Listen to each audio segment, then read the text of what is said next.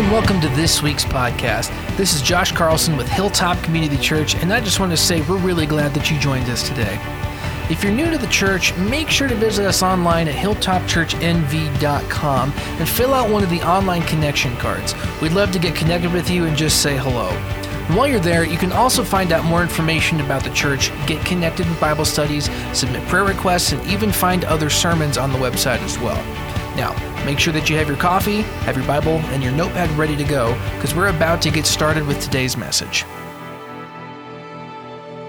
Good morning. I want to welcome you this morning, and those who are online as well. If you're visiting with us or newer and you've not filled out an info card, they're in the seat pocket in front of you. If you're watching online, there's a link in the description on YouTube that you can click and fill out an info card. That gives us a chance to get to know you and connect you with the church and maybe answer any questions that you have. If you're here with us this morning and you fill out one of those info cards, you can drop it at the table afterwards and we'll have a gift for you there. Let's see, we're going to be in Hebrews chapter ten, verses nineteen through thirty-nine. I have thirty-five minutes to get through twenty verses, and so I'm going to give you a summary. We'll break it into two sections, but I will admit uh, it's, it's been a good summer. The weather has been nice. The weather continues to be nice, and I don't know about you, but um, this week for me was one of drama and distraction. So if you will pray with me, maybe you can help me and we can focus together. Heavenly Father, we ask that you would guide our minds to focus in on your words here, or your word here, that what you have to say is what would be spoken, uh, that it wouldn't be opinions of people, but directly from your word, what you have to say to us. I pray that you would make us good ground so that that word could take root and then change the way that uh, we live, the way that we think, and uh, our approach to you especially, so that we could be at peace with you, but also know that uh, this passage has a strong challenge in it. It's going to make a lot of people uncomfortable, God. And in our in our discomfort in our relationship with you, uh, help us to remember that when we feel that, it's you changing us. It's you showing us something that we need to hear so that we could live in line with your will. I ask all these things in Jesus' name. Amen. So this passage, we'll break it into, into two sections. Verses nineteen through twenty-five is a recap of chapter nine, verse one through chapter ten, verse eighteen. He's going to recap what he's been saying about Jesus' high priesthood for the last chapter and a half. And then the end of the chapter is a strong warning for Christians. And I want you to hear this. This is for Christians who are willfully sinning against God. Um, I have a different message for you if you're a non-Christian, if you haven't placed faith in Jesus Christ. What happens is you come to a place of spiritual awareness where your eyes are open to your own sickness and your own depravity, your own rebellion against God. You know that you're in need of a Savior, and then uh, you hear the gospel. It's preached to you that Jesus Christ died for your sins so that you could be saved from the consequences of that, be justified and made right with God, and then three days later, Jesus rose from the dead, one, to prove that he is is God and that he is the Messiah, but two, to give you new life. And when you believe that Jesus died on the cross for your sins and you follow him as your Lord risen from the dead, uh, you are saved, you're justified, you're made right with God. And then these verses that I'm going to share with you would apply to your life. But if, if you're if you're not a Christian yet, I, I do want you to hear the gospel this morning, that God's love is for you and that he wants you to be in right relationship with him. Um, but The, the, the Greek word for exhortation or encouragement, it, it has two things. One, it means to come alongside someone and, and give them the words that they need to hear so that they can be uplifted. Um, somebody is down and they're hurting, and we come alongside them and we, we encourage them. Uh, the other way that that word is used is it's, it's kind of encouragement, but with a set of spurs. Um, And so there's kind of a prodding that's going on with God and his word for us to live in a different way.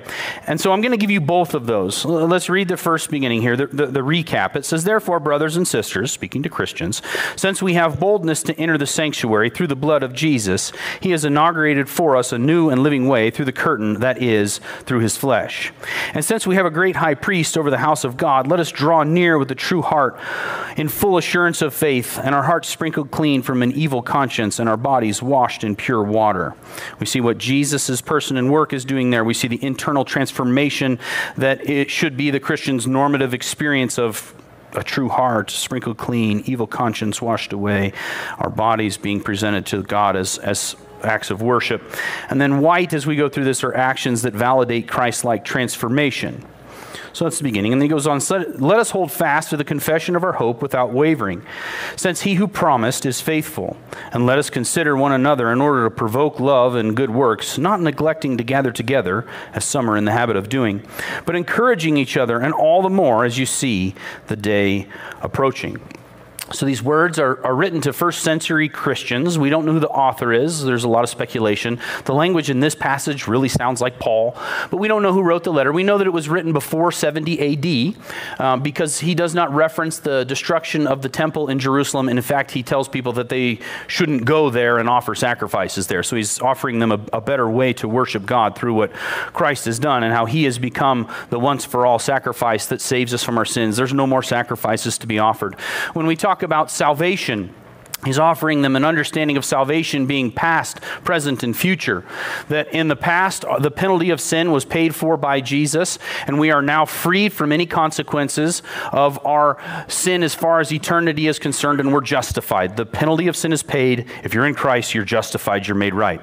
The power of sin is being overcome in us presently as the Holy Spirit is in us, and we keep in step with him, and we allow him to guide us in line with God's word. Our future glorification is something that we await. We await the fullness of our salvation when the presence of sin is eradicated. You and I, as followers of Jesus, we still have sin within our flesh. When Jesus returns, we'll be given new bodies and a body that does not have sin within it. And so we will have no draw to sin. The world will be cleansed. There'll be no draw to sin in the world that we inhabit, the new heavens and the new earth. The devil will be cast into the lake of fire, and our own sin that is within our flesh will be eradicated, and we get a new body. So there's no more presence of sin. The power of sin in the past is taken care of. We're justified. The, the, the, the, excuse me, the penalty of sin, we're justified. The power of sin in the presence is being overcome by the Holy Spirit inside of us, and the presence of sin is eventually done away with completely in the new heavens and the new earth. So when we talk about salvation, there's three tenses: past, present, future. Penalty, power, presence, okay? And so he's talking about how Jesus has brought this about. And so when we talk about the person and work of Jesus, it's his blood that has inaugurated or brought into being a new and living way through the curtain. Within the Old Testament system, there was a curtain that separated the Holy of Holies, where God's presence was, from the rest of the temple. And only one person got to go in there, the high priest, one day a year. And so there was a very uh, unique, holy, special place, and only one person could go in there one day a year. What's revealed to us in Hebrews is that if you're a follower of Jesus Christ, we all now have the same level of privilege that the high priest had. You and I enter into the most holy place where God is. We draw near because of the, the work of our great high priest, and he's promised, he's faithful, he's going to fulfill his future promises. And that, that phrase, the day approaching, is saying that when Christ returns, uh, there's something for us to look forward to. Um, we, we really look forward to his return. And so we see the person and work of Jesus, what he has done, and then what he's done is it's caused a divine internal transformation in you and I. If you're a follower of Jesus, you've been given a new heart. Within the scriptures, when we talk about heart, it's talking about the, the baseline true desires that each and every one of us have. And before you come to the knowledge of Jesus Christ as your Lord and Savior and believe in him, we have a heart that is wicked and depraved and would choose to go against God every time because that's our desire. But when God saves us and makes us new, he takes that old heart of stone out, he puts a new heart of flesh in, and he gives us a new true set of desires. We still may sin because sin indwells our flesh, but when we do sin, it's not our desire. Our desire is to have relationship with God and to honor him. And so we've been given this true heart. It's been sprinkled free from an evil conscience. I'm going to talk about conscience more here in a minute. And then our bodies have been washed pure. These are very Jewish ways to talk about how would you be able to enter into the temple and worship God. And what he's saying is one time for all, God has cleansed our heart. David would pray in the Old Testament, he would say, create in me a clean heart, O God. Us as Christians, we can say, God, you have created a clean heart in me. It's not something that I need you to do. It's something that you've done. Like you've given me a new heart. Heart. And so, God, thank you that you've given me a new heart, a new baseline set of desires, and I want what you want. And so thank you for sprinkling that clean and, and giving us a body that's washed. The idea there like Paul says in Romans chapter twelve, that we would present our bodies to God, um, and that, that we would give ourselves to him as a, as a rational way of worshiping him. That in Romans six, that our members would be used as instruments of righteousness and not as instruments of death. And so our bodies have been washed pure. So this is an internal transformation that has taken place because of Jesus' work. And so when we talk about conscience, the, in the English, we break this word apart. We would say conscience and consciousness. Conscience is an inner feeling or voice viewed as acting as a guide for rightness and wrongness of one's behavior. Consciousness is a state of being awake and aware of one's surroundings. So in English, we separate these words. We can say you're awake, you're aware, you know what's going on around you, you're conscience, uh, conscious, excuse me. Your conscience is is inside of you, you're, you're going, that's wrong, I know it's wrong, or that's right, I know it's right. And what he's saying is that we've been given the evil one that we used to have that couldn't define what was right and what was wrong, uh, has been replaced. In the Greek, they just used one word, and it was, uh, that word was synedesis, and it's an awareness of anything, but it's a soul distinguishing between what is morally good and bad, prompting one to do the former and shun the latter, condemning, or excuse me, commending one and condemning the other. The use uh, used by biblical writers, and it's some thirty-nine times in the New Testament, uh, to communicate a fundamental transformational difference between those who are in Christ and those who are not. So, before you came to follow Jesus Christ as your Lord and Savior, you were not conscious to what was going on around you spiritually. In fact, the, the the scriptures say that the eyes of the unbelieving, the, the mind of the unbelieving has been darkened so that it cannot perceive what is right. And so we actually need the Spirit of God to enter into our lives and, and wake us up. If you want a real good definition of woke, here it is. The real good definition of woke is that the Spirit of God jumps into your life and he causes you to see that the spiritual forces that are around you are real and that they're leading people in a rebellion against him that is satanic in nature and causing you to become an instrument of darkness that then furthers the rebellion. And so you become awake to this. Oh my goodness.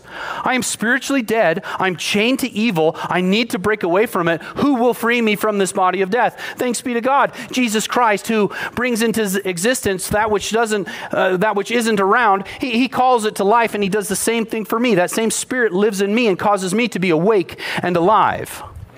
Right? And so I am awake and alive, not because I woke myself up, but because the Spirit of God through the Word of God and the Gospel of God has transformed me into a new creation of God. Pretty cool. And then we have a conscience that's given to us. And so the way that we used to determine right and wrong was dependent upon our own desires and our cultural surroundings. Truth was relative to us. But when you meet God, truth isn't relative anymore. Truth is concrete. Truth is real. Truth is eternal. God is timeless. So is what he teaches about wrong and right. And so I used to think maybe that things were relative and it was up for me to determine what right and wrong was.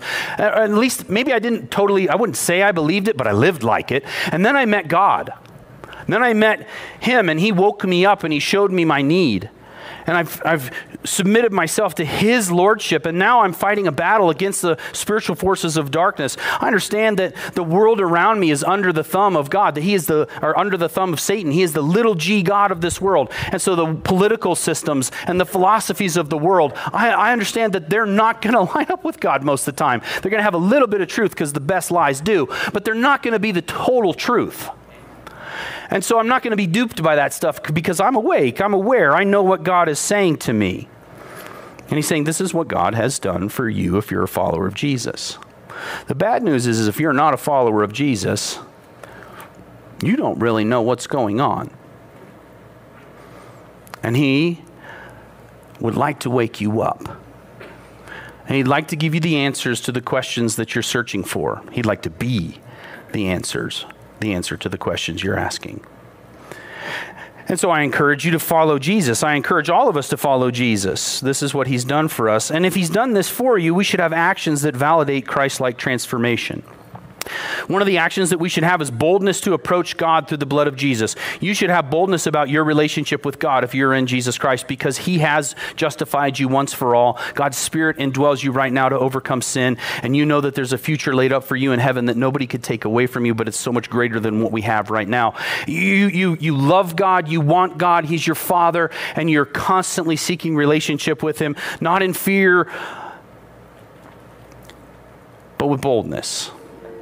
But there is some fear, and I'll explain that in a moment. There is a right fear of God. But we draw near with full assurance of faith, and we hold on to our confession of hope without wavering. We provoke each other to love and good works. We don't neglect gathering together. He says that's the practice of some, but it won't be the practice of you. If following God is important to you, you'll be a part of a local congregation. You'll study God's word. You'll worship together. You'll use your spiritual gifts to bless other people. You'll evangelize the lost. You'll care for the needy. These things will start to love and good works will flow out of you, and you'll be encouraging one another. So he says that's the recap. Jesus is worthy. You are a new creation.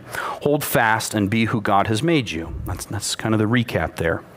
And here's the part that's going to make a lot of us uncomfortable. The fourth warning against deliberate sin. He says, for if we deliberately go on sinning after receiving the knowledge of the truth, there no longer remains a sacrifice for sins. What does that mean? There is, there's no longer... remains a sacrifice for sins, but a terrifying expectation of judgment and the fury of fire about to consume the adversaries. Anyone who disagreed with the law of Moses died without mercy based upon the testimony of two or three witnesses. Here's his line of thought here.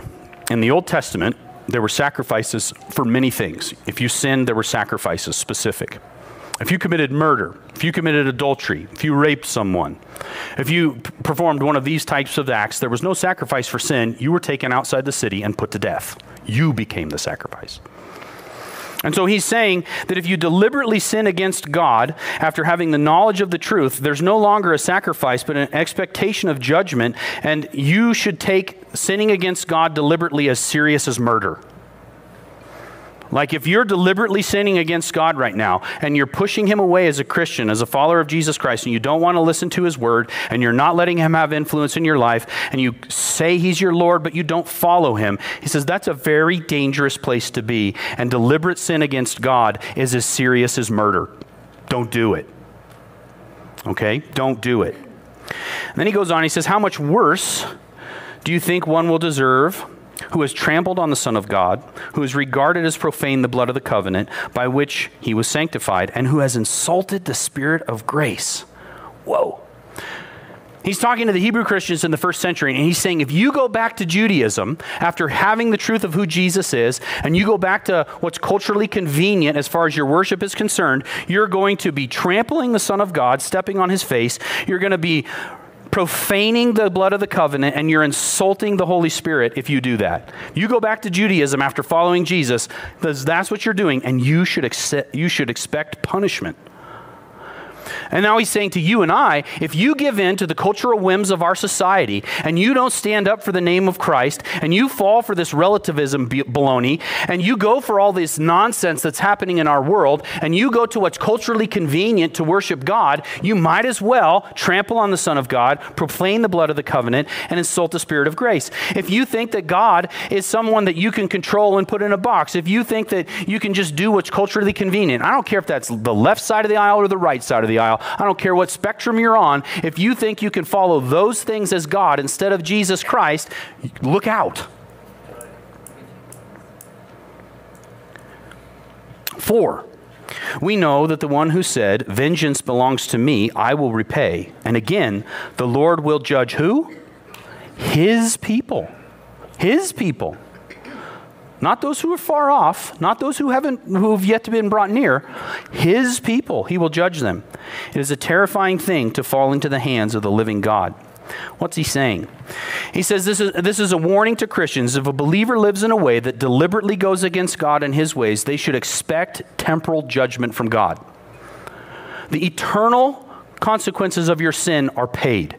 You are justified. You cannot lose your salvation because you didn't earn it in the first place. His blood is what justifies you. But right now, you can live in a way that rejects the Holy Spirit, that insults his voice, and doesn't allow him to speak to you. You can reject the word of God and go with what's culturally convenient. And if you do this, you should expect temporal judgment from God. He's going to correct you. This shows that The, the fear of God is more than just respect and reverence. It's a terrifying thing to fall into the hands of the living God. And if you think this principle is shocking, go to Acts chapter five and read about Ananias and Sapphira. They, they lie to the Holy Spirit. They sin against him. And what does God do? He pulls them off the earth. That's enough.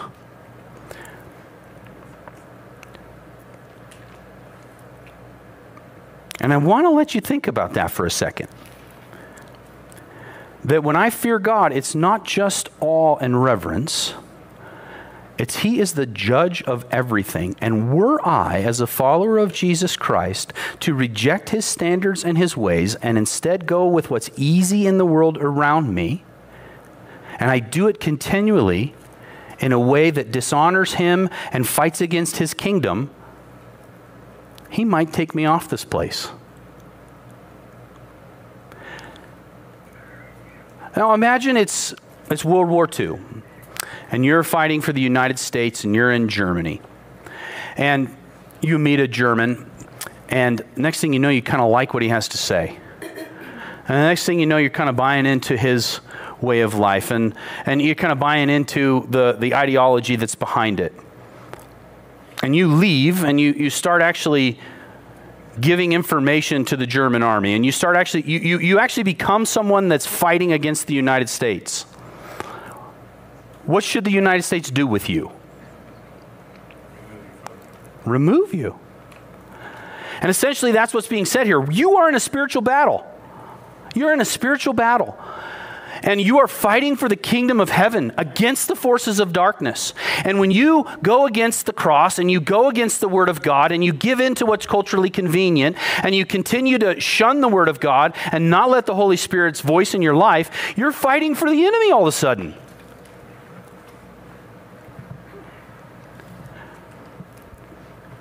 You should expect temporal judgment.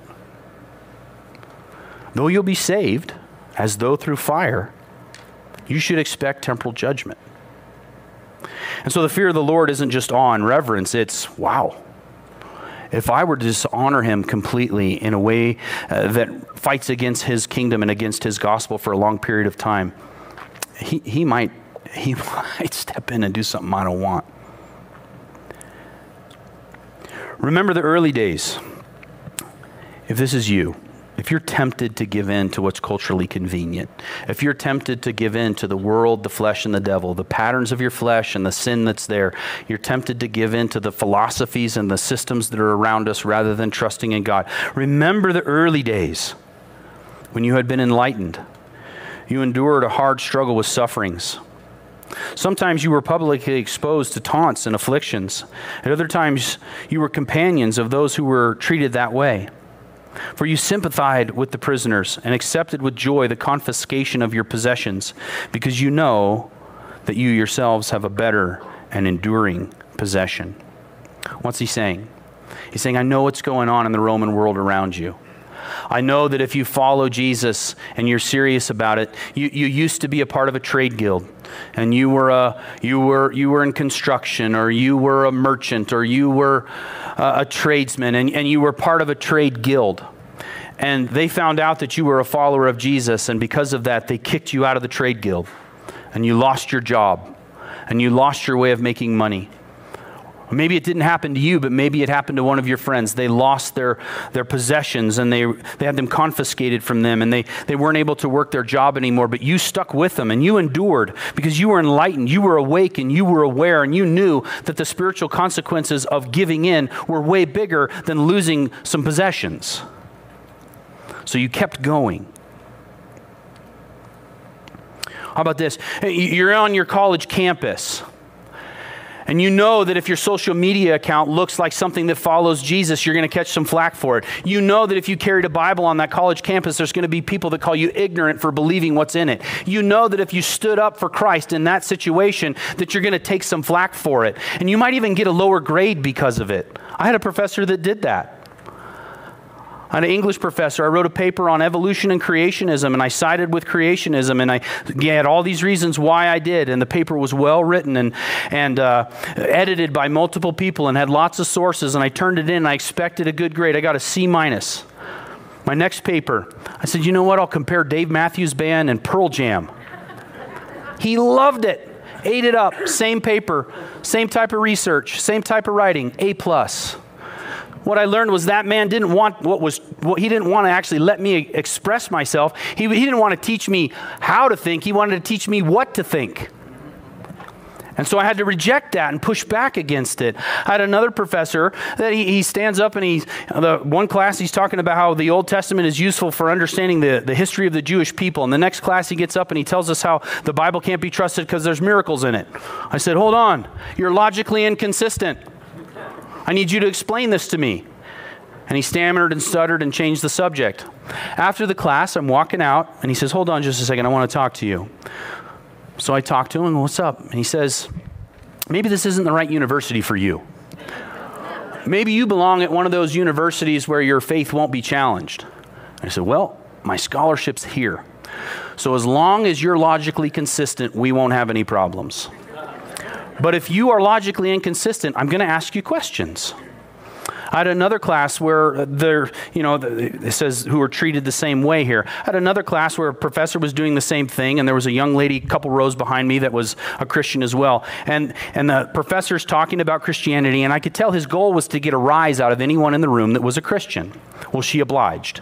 And she got so upset with him, and, and what he he, she, he got exactly what she would, or he got exactly what he was looking for with this rise out of the student to demonstrate, see, if you're a Christian, you really don't have love. You really don't have patience. You really don't have peace. And so she turned red and got upset. And I, I grabbed her afterwards, and I don't remember what her name is, but we talked and we said, I said, I said, he's going to probably do this again. And if he does, we're on the same side. But let's not give him the rise he's looking for. But instead, like Christ, uh, when, when he went to the cross and he was insulted, he didn't insult in return. When he was mocked, he didn't revile. Instead, he entrusted himself to the one who judges justly. And so we're not going to do that. But also like Jesus in John chapter eighteen, when he got punched in the face, he looked at the guard and he said, if I've spoken wrongly, tell me what I did. But if I haven't, why do you strike me? So I'm going to call out the inconsistency, and I'm going to point out the places where you're wrong. And I'm going to do it with love and with grace and without mockery or insults. But what I'm not going to do is cower in the corner. Uh, we got to see Kirk Cameron last uh, on Friday night, and one of the things he said really struck with me. He said, Christians have a tendency to fall into two camps, reporters and reformers. What a reporter would have done with that classroom is they'd have stayed silent, they'd have been kind of upset with the situation, and they'd have gone home or to their church, and they'd have whined about it to a bunch of people. Well, he said this, and he did that, and won't it be great when Jesus comes back and we get out of this terrible place? Reporter. Reformers, what they would do with that situation is they would dig in. And they'd say, no, I'm going to expose this guy to the gospel, one, through how I live and how I speak and how I talk to him, but two, by pointing out what he believes is wrong. I'm going to point out what this guy believes is wrong. And maybe, just maybe, this professor is exposed to the gospel and he comes to a place of faith. Next thing we know, the university is being transformed because now we have professors who are following Jesus instead of persecuting him. And apply that across the board. Your workplace. They tell you to be quiet. Not going to happen.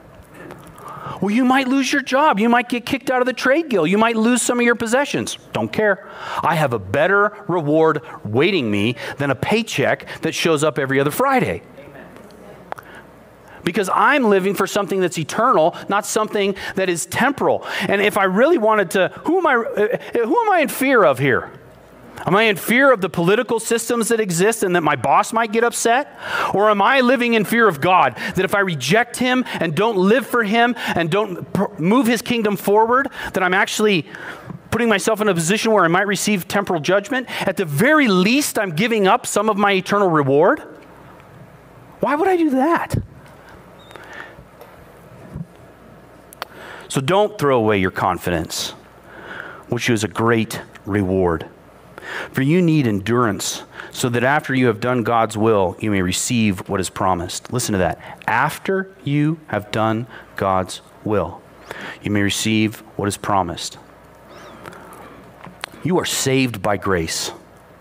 You are, you are justified by the blood of Jesus Christ. And we are made new by grace and the Holy Spirit living inside of us.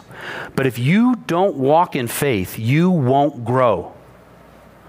If you don't keep in step with the Holy Spirit and abide with what the words of Christ are within the scriptures and allow the Holy Spirit to grow you, and you're not a part of a local congregation and you're not being grown by God's word, you will be spiritually stagnant and you're an easy target for the evil one. But if you do God's will, you receive what's promised. transformation in the life today, reward in the life to come. And here's another thing, I've said this before, but heaven is not communism perfected. We're not going to get there and all have the same thing. We'll all be there, and there'll be a marriage supper of the Lamb where he talks to us about how we lived our lives and rewards us for our good deeds, but not everybody's getting the same reward, right?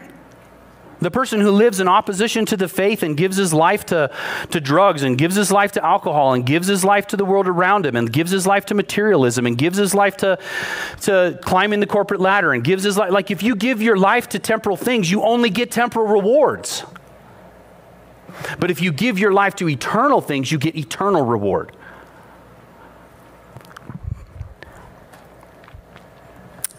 And then he says in verse thirty-seven, "For yet in a very little while, the coming one," talking about Christ's return, "will come and not delay." And he says, but this, but while you're there, while you're waiting for his return, "But my righteous one will live by faith. But if he draws back, I have no pleasure in him." My righteous one will live by faith. My righteous one will trust the word of God. God's righteous one will live by the power of the Holy Spirit inside of him. The righteous one will, will seek God's will, will seek God's face, will have relationship with God through his Son. But if he draws back, I have no pleasure in him. But we are not those who draw back, are we? We're not going to draw back and be destroyed. We're not going to draw back and forfeit our reward. We're not going to draw back and allow the, the, the, the darkness that exists in our life to be stronger than the light, are we? That's what he's saying. Are, are we? We're not. But those, we are those who have faith and are saved. So if you're struggling with your faith and you're kind of giving in to maybe the impulses of your flesh or the philosophies of the world around you, you're experiencing spiritual doubt or persecution. He says, look back and remember the beginning with God. That's often just what you need to keep pressing forward. Do you remember who you used to be and how God transformed you? Do you remember how he blessed you? Do you remember how you knew you were secure? Do you remember how the, the, the blood of Jesus in some way it washed over you and you knew you were forgiven and free? And his resurrection to life, uh, it, it became part of who you are. And all of a sudden you were spiritually awake and you saw the world around you spiritually for what it is. And you were being transformed from the inside out as you kept in step with the Holy Spirit. But something came along and caused you to stumble. You had a traumatic moment in your life. And instead of digging further into Jesus, you turned to something that numbed you. You, you, you had a relationship that went south. And instead of digging into Jesus, you... You got so focused on the mistakes that people can make. And you made, you made the actions of people an idol in your life rather than following Jesus. Maybe it's something different for you. Will you remember what Christ has done for you and keep pressing forward? Hold fast to your confession of faith. And then look forward. Anticipating eternal reward often overshadows temporal losses. Look, if you're going to stand up for Jesus in our nation right now, and you're really going to live for him, and you're really going to make it known that you're a follower of Jesus Christ, and that the gospel is the only way to be saved, and that anybody who says otherwise really doesn't know what they're talking about because they're spiritually blind, and they don't know what truth is, and in order to get them to see truth, you're going to have to kind of shine a light in their eyes. Well, the first time you wake up in the morning, somebody turns on the lights, you, you go full bore, and you're like, whoa. You might have a couple reactions like that, where you turn the lights on in somebody's life and they go, whoa, and they get defensive. And when you have these conversations with people, you're having a spiritual conversation about things that truly matter, and someone gets offended, I'm going to tell you probably what most people will do. They will attack you. They will come at you. And that's all right. Because Jesus didn't promise that we would have ease in this life. He promised that we would have persecution. And so when they come at you, all right, that's okay. But I'm not going to insult in return. I'm not going to revile back. I'm actually going to say, hey, hey, hey, hey, hey, don't attack me. I mean, if I've said something wrong and I've offended you, tell me what that is. But, but if you just have a problem with the gospel, well, tell me why. Be a good listener. Be compassionate. We don't always have to turn the lights on full bore. You can slowly turn the light on for people. But don't back down. Hold fast because Jesus is worthy. Don't give in to the world, the flesh, or the devil. Fear God. Disrespecting him is a big deal. And maybe maybe that's something you're just getting for the first time. The, the fear of God is awe and reverence, but it's more than that. It's the idea that if I live a life that is con continually sinful and rebellious, God is going to step in and correct me, and I probably won't like how he does it. Be who God has made you and fight the good fight. Let me pray.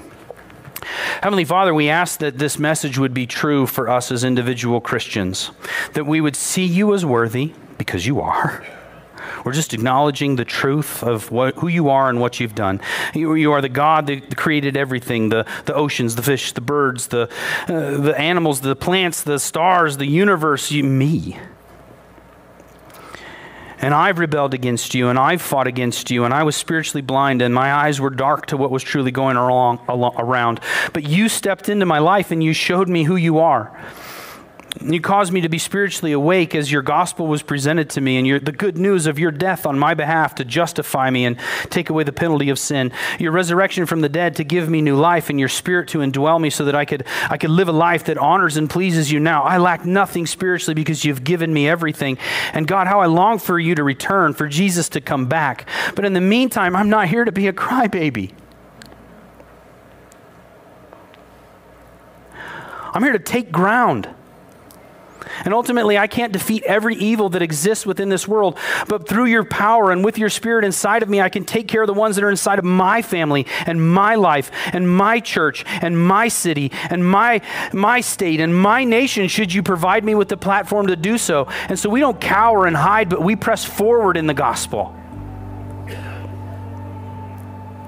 And Father, I pray this morning that somebody was encountered with your truth and your love, and they surrender and they follow you as their Lord and Savior.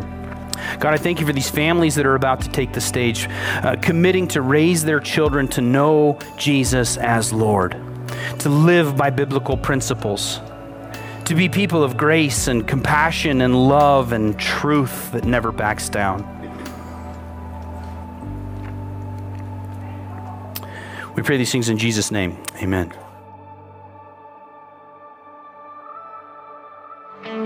Thanks for tuning in and joining us today. We hope that this message encourages you to continue taking steps towards seeking and understanding God's truth. The dream is that Hilltop is a home for the growing family of God, and we're so glad that you are a part of the family.